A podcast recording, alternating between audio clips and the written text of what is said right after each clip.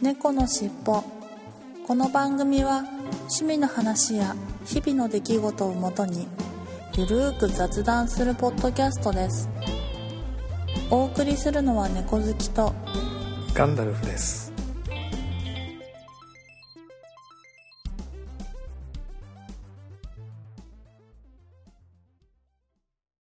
猫のしっぽ。猫のしっぽポッドキャスト第491回始まります。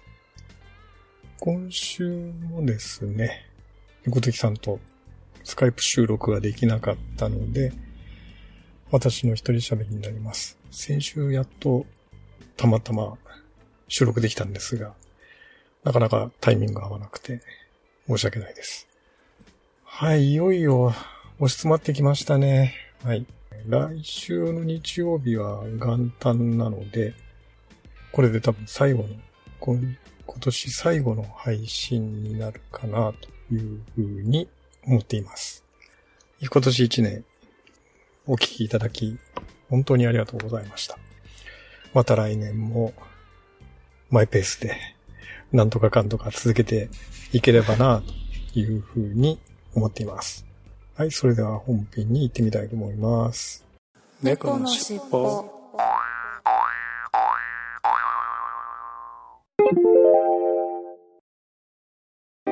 おはようございます。いつも楽しく聞いていただいているポッドキャストの隙間にお邪魔いたします。京都からポッドキャストを配信しております1103と言います。あ、1103と書きまして、人さんと申します。よろしくお願いします。昭和、平成、令和と、どの時代に生まれてきた方々でも聞いていただけるような話をしているつもりですので、また、ふと思い立った時に聞いていただけると幸いやったりします。ほなまた、ログ1103でお会いしましょう。こまあ、あの、ね、作法とかも書いてありますけど、元旦の朝に、あの、うん必ず家族で揃ったら、新年の挨拶をしておとそを飲んで、それからおせちを食べると。いや、聞いたことねえ。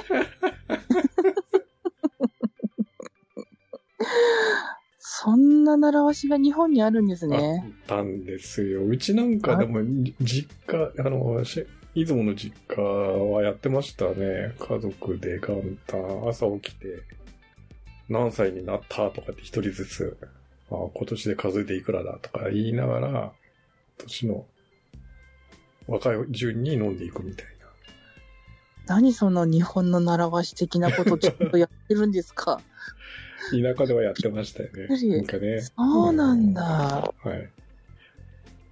ええ結婚式の三三九度じゃないですけど、三段重ねのはいはいはい。杯のに、ひ一人一杯、あの、え？本当に一杯ずつみたいな感じで。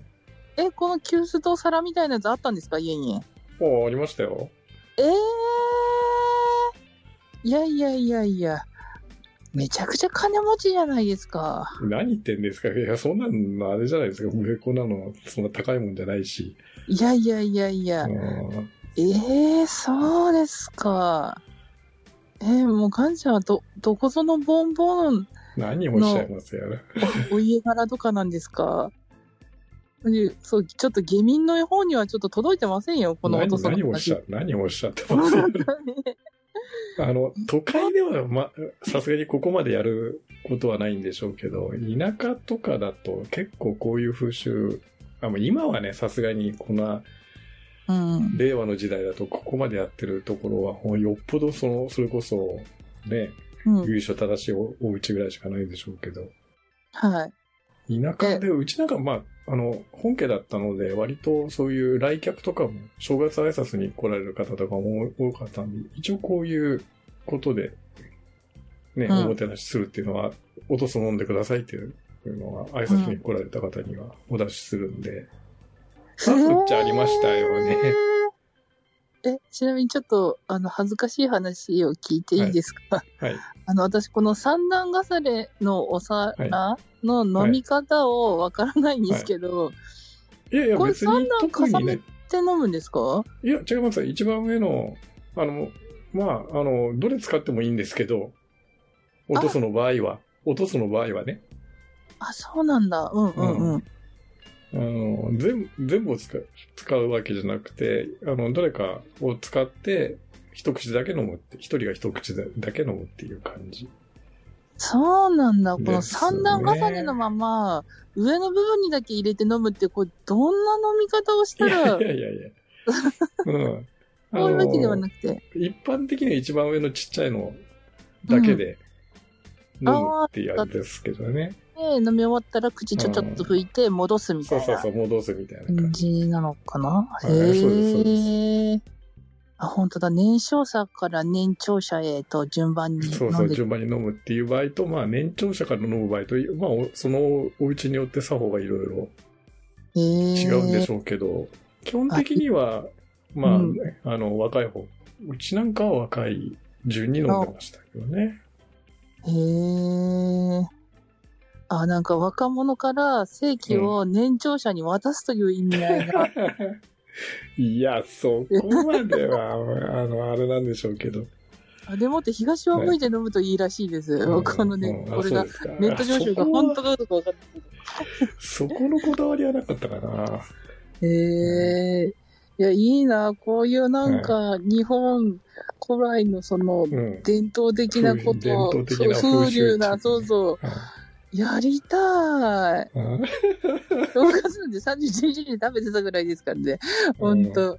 全然もう、あの、ある意味、北海道って、ね、北海道ってある意味す、ね、フリーダムだよね、いろんな風習がね結。構独自、うん独自の文風化習、文ありますね。化でしょ？うんはいいや、適当なんだろうないやある意味、その、ね、いろいろ、うん。あ、あ、ああの、あんまりそこにそういう日本独自の風習にこだわらないっていうか、うん、うん、うん。ねっていうところはあるんで、そうですね。逆にこれ、これガッチガチにこんなのやってたら窮屈でしょうがないよねって思う人もいると思うよ。中には。かうんいやー、でめも、んどくさいよねとか。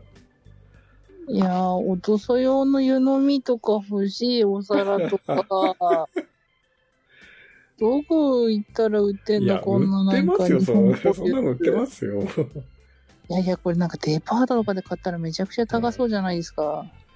ま、まあでもまあ、あのね、100, 100均であんまり売ってるようなもんではないですけどえーね。100均では見たことないな、うんでもこんなのデパートで買ったら何万もするじゃないですか。あーまあ、でもそんなにあれじゃないですか。普段使いするもんじゃないから、まあ一回買えば、年に1回しか。年に一回しか使わないし、うんうん。ねあ、まあそっか。だったら家で、あの、い一個あれば、一セットあればいいよねって、うんあれなんでしょうけどね。へえ。いやー、知らなんだ、知らなんだ、うんほんと。いや、実は旦那様のね、お家はあれじゃないですか。こういうのやっておられたりとか。ああ、どうでしょじゃないですかうね。ね。いや、もしかしたらやってうるん。かもしれないですね。うんまあ、うちらは、その、車で乗ってくから、だから、まあ基本はそうですよね。うん。うんあの、まあ出てこないと思うんですけど。ってことで、あの、もらってはなかったけど、いや、でも、うーん、結構なんか、その、5月の勝負でしたり、うん。なんか、そういうイベントごと？イベントって言わないの、うんと、行事ごと？いううん行事をね、割とはいきちんとやられるって聞いてますから方ね。なの、うん家柄なので、いや、やっていたかもしれないですそうねで。す。うん。今度だから車乗らずに行けばそうですね。出てくるかもしれないですよ、お正月とかね。うんうんうん。いやー、ちょっと、うん。来年行ってみようかな。うん。来年。うん、再来年行ってみようかな。はい。うん。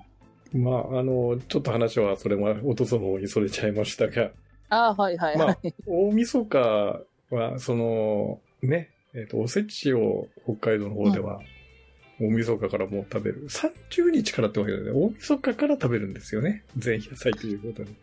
そうですね。まあ、気持ち的にはまあ、みんな前夜祭って気持ちはないんですけどね。それが本、うんうん本祭だと思って食べてるんですよね。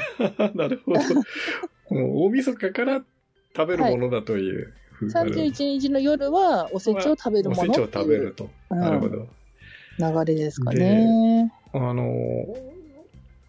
同様にお、お騒がせさんからご案内いただいたのを見ると、あの、す大晦日何食べますかっていうのに、うんいろいろツイッターで全国からご意見あって、やっぱお寿司を食べるとか、すき焼きを食べるとかはあ。っていうんで、ええー、って思う。年越しそばじゃないんかいっていうのが、やっぱいろいろ風習がへえ。あるみたいですよね。ガンちゃんちは本当にそば以外食べないってことですか？あ、だから普通、あの、食べたとしても普通のご飯です。晩ご飯。特になんか、すき焼きにしなきゃいけないとか、寿司にするとか、ではなくて、普通のご飯を食べるか、まあ、年越しそば食べるから別に、なんか年越しそば以外食べれないよねって思ってただけで。え、寂しい。い やいやいや。いやいや、なんなら1日より31日が一番楽しみなのに。あ、そうなんですか。いや、うん、うんそういう感覚でいるかなうえ、私、夕飯にそばだけ出されたら、うん。ちょっと、もう今はその風習を知ったから。今は悲しい思いにならないけど、その、学生時代とか、この風習を知らない時に、そばだけ出されたら、ちょっとうちはすごく家計が厳しいんだと思って悲しい気分になってしまいます。えー？そうなんだ。んそうですねやっぱそこの、そこはやっぱりね、風習の違いというか、感覚の違いというか、そうですね。ね、長年その培った習慣というか、から来るなんで、やっぱりそうなんですね。うん。それなんか、好き、それこそ、あの、その、すき焼きとかうんは、はい。なんか、その、4日とか5日とか、そのぐらいからなんか、おせちを食べ終わった頃に、はい。もうちょっと違うもの食べたいってなってくるじゃないですか。はいはいはい。そういう時に、あの、すき焼きとかカレーとか、カレーとかね。うん行きたくなるかな。おせちに飽きたらカレー、カレーもねとかっていうんで、昔うん CM ありましたけどね。まさに騙されてそれをまんまと、はいも食べてるタイプですね、私たちは。はいはいはいはいはい。うん。CM 効果はすごいですよ、うんほんと。すごいですけどね。うんうん。そっか。まあでも、うちも今年はじゃあ、そばだけにしよっかな。いやいやいや、別にそれは、せっかく北海道いらっしゃるんだから、北海道のあれじゃないですか。うん。あの、風習のままに、お大晦日からおせちをね、ね、がっつくと。がつくというのはいいんじゃないですかね。はいまあそうですね。うんうんうん。だって、なんか、こう実家でおせち頼んだ時に、やっぱり母も言ってましたもんね、普通に。あの、31日はおせちどうするって。うん。だから、あ、まあじゃあおせち、なんか、まあ、あの、イオンとかそういうとこで頼んで。しようか、みたいなはいはい。感じで、あ、やっぱええ31日に食べるんだ、みたいな思ってましたけど。やっぱそうですね。北海道にいるときは北海道の風習で、ちょっと生活させてもらおうかな。うん。よろしいんじゃないでしょうか。はい。はい。ということで、今週の本編は、はいえー大晦日のに何を食べるの話でした。はい。はい。はいありがとうございました。ありがとうございました。猫のしっぽはい。ここで、各週でお送りしています、東京シークレットカフェのコーナーになります。今年最後の東京シークレットカフェのコーナーということで、えー今年に入って初めて試してみた企画ですよね。東京シークレットカフェさんとのコラボ。いやー、なんだかんだでたくさん紹介してきましたが、来年もまた、残りストックがある限りは、コーナーを続けていければな、というふうに思ってます。はい。今週からまた新しい組曲ですね。All the Lonely People 組曲の中から、えー組曲のタイトル曲ですね。All the Lonely People。ビートルズのエリナ・リグビーという楽曲の歌詞に登場するマッケンジー神父をモチーフにした楽曲です。歌詞は住み慣れた街を飛び出していこうとする若者が神父に教えを請う内容になっており、どこかウエストサイドストーリーのような若者の叫びをイメージして作曲しました。サウンド的には、プリファブスプラウトのようなみずみずしいロックサウンドで若者の心の揺れを表現しています。という風に、みつるさんから楽曲紹介をいただいてます。はい、それではお聴きいただきましょう。東京シークレットカフェで All the Lonely People。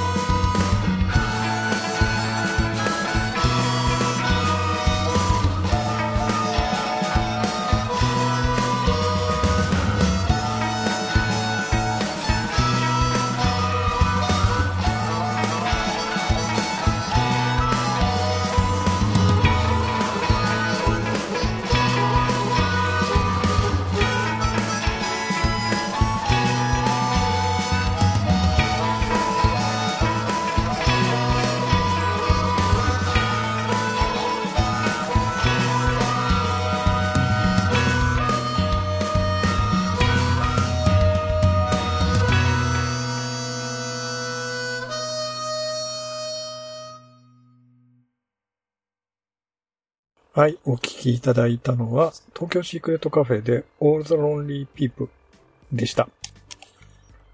はい、楽曲紹介、いただいた通りの楽曲紹介通り、明るく、みずみずしい感じの曲でしたね。うん。なんか、イジラ・リグビーの登場人物ということなんで、もうちょっと暗い感じの曲かなと思いながら、思い込んで聴いてみたら、割と楽曲紹介通りのみずみずしい感じの明るい曲なので、私自身の想像からは少し外れましたけれども、あの、それはそれで楽し楽しませていただきました。はい、ということで、東京シークレットカフェのコーナーでした。ありがとうございました。猫のしっぽはい、それでは今週のいっぱいコーナーに行ってみたいと思います。今週のいっぱいコーナー、今週は1通だけですね。12月17日、丸 M さんから、出張の帰り、京都から新幹線で東京までのひとときを京都爆酒で彩りました。ということで、489回ね、この尻尾をお聞きいただきながら、ツイッターに写真をいただきましたが、京都爆酒、うん。酒蔵仕込み、ペールエールということで、えー、なんか、えー大文字焼きと、あとの、絵が描いてあるラベルの京都爆酒のペールエールと、ミックスナッツの、えーおつまみで、新幹線に乗りながら帰られたということですね。出張帰りいいですね。もうなんか、もう帰りにこの缶ビールとおつまみを食べながら、飲みながら帰るっていうのは私もよく出張の時にやってましたけども、最高に気持ちいいですよね。はい、ありがとうございます。はい、ということで今週のいっぱいコーナーでした。ありがとうございました。猫のしっぽはい、それではここで一曲、曲を聴いていただこうと思います。今週はですね、実はこの収録の直前に、ユーコアソシエイツさんから曲をまた送っていただきましたので、急遽ローテーションとは外れますけれども、ユーコアソシエイツさんの曲をご紹介したいと思います。で、なぜかというと、ユーコアソシエイツさんまた1月にライブをされるということで、この後、曲の後告知も合わせてご案内しようかと思うんですが、その時に多分される曲のリハのテイク、リハは、リハテイク、まあリハをした時の録音された曲を急遽あの送っていただきましたので、面白いので、ぜひかけてみようというふうに相談して、今週の一曲としてご紹介しようと思います。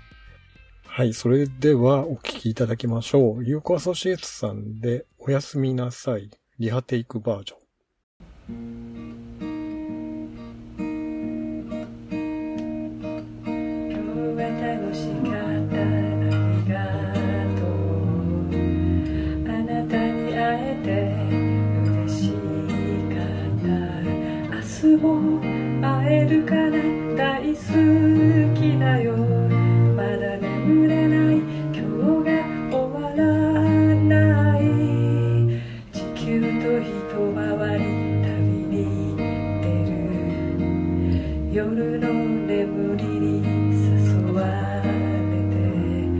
広がる大地に友達がいる。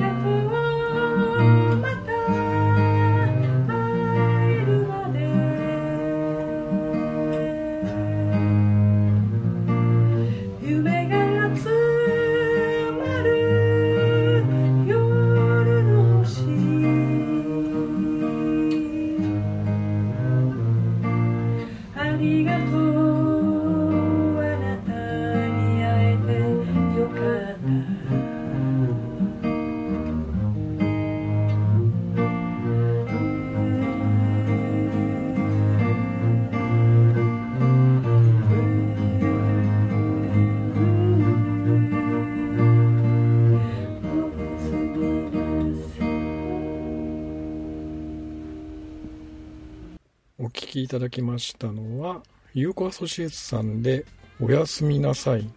12月5日リハテイクバージョンでした。多分、リハーサルをされた時に録音されたということだと思うんですけれどもね。はい。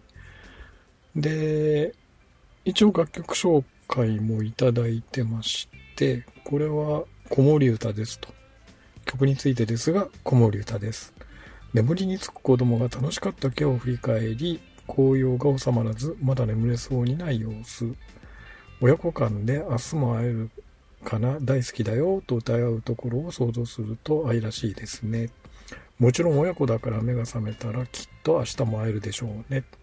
親のいない子供たちもいますが、子供も大人も自分自身に歌ってほしいです。笑顔というふうにいただきました。はい。えー、子守歌ということですね。え多分これをこの後告知させていただきますが、えーライブで、えー歌われるということじゃないかなと思います。はい。合わせてライブの告知もいただいてます。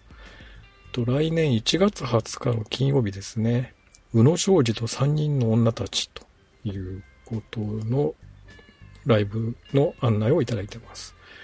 場所は例によって吉祥寺ですね。えっ、と、今回はブラックブルーというライブバーでライブを行われるということのようです。えーオープンが19時、スタート19時半ということで、えー会場が19時、開演が19時半。えーチャージは2500円、プラスワンドリンク、え注文してくださいという、最低限ワンドリンクはご注文くださいということですね。はい。で、出演は、ベース、これ、この前の、えーライブでも共演されました、ベースの宇野昌司さんと、あと女性3人の女たちということで、松本花さん、優子アソシエツさん、梅原孝子さんと、3人の女性の方が参加されるライブということですね。えー19時半から20時5分までが松本花さん。20時15分から20時50分が優子アソシエツさん。そして21時から21時35分が梅原孝子さんということです。えー場所は吉祥寺駅芸者北口を出て右手直進2分ほどの駅地下ライブハウスです。目印はファミリーマートの3階。ガード沿いの向かい側なので分かりやすいですということですね。すごい分かりやすい場所ですよね。もう本当に駅から北口出てすぐ歩いて2分なので、もう本当目の前感じですかね。はい。ファミリーマートの、一家がファミリーマートで、そこの3階にあるライブハウスということですね。で、ライブの概要ですが、宇野昌司と3人の女たち、ベーシスト宇野昌司さんの3が、3人のシンガーに寄り添い音楽を作り上げる世界。その奏では歌となって心に届く。ベースの魅力を幅広く存分に堪能体験しにいらしてください。ということのようですね。はい。えー例によって、ライブハウスのリンク等は、ショーノートの方に、と、あと、ブログの方にも貼っておきますので、えーご参考になさってください。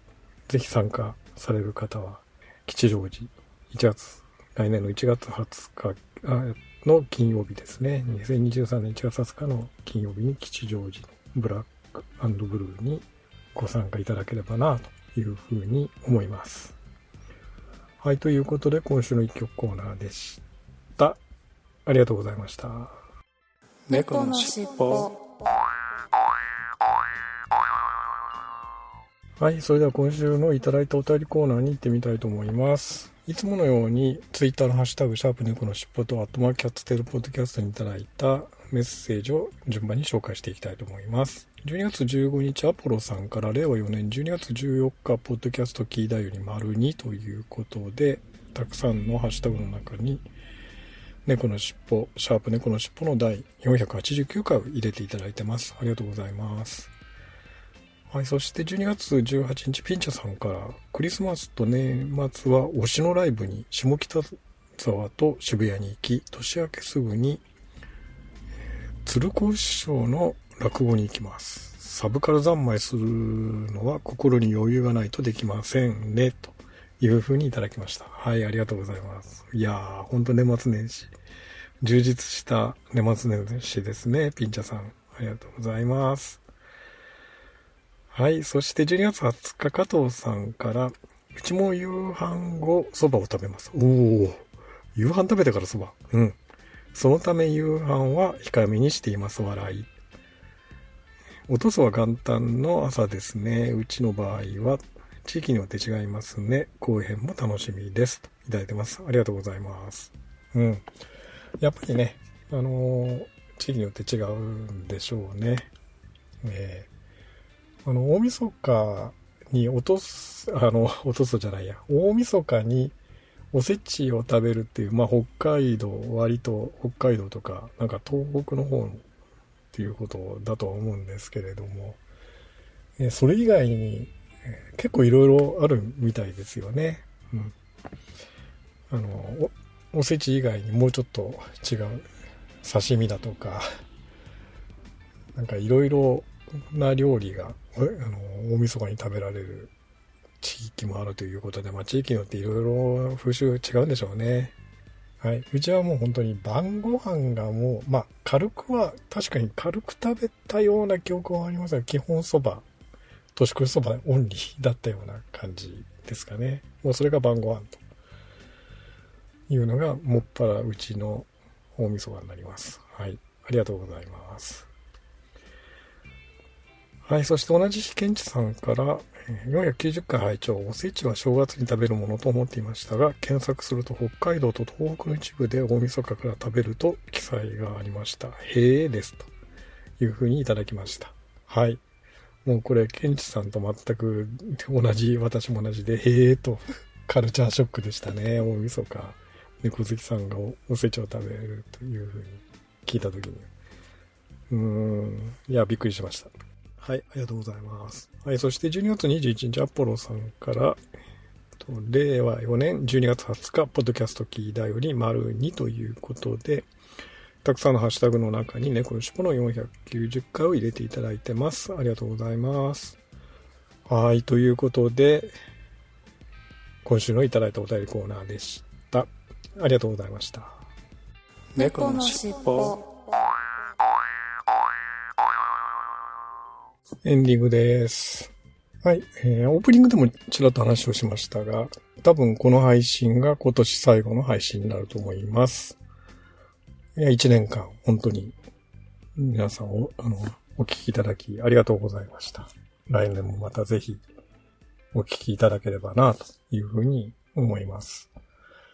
いや、もう本当12月は師走というだけあって、あっという間ですね、1ヶ月がね。気がついたら、もうほんと12月年のせい、あっという間に終わりと いうことで、もうバッタバタの年末を過ごしておりますが、はい。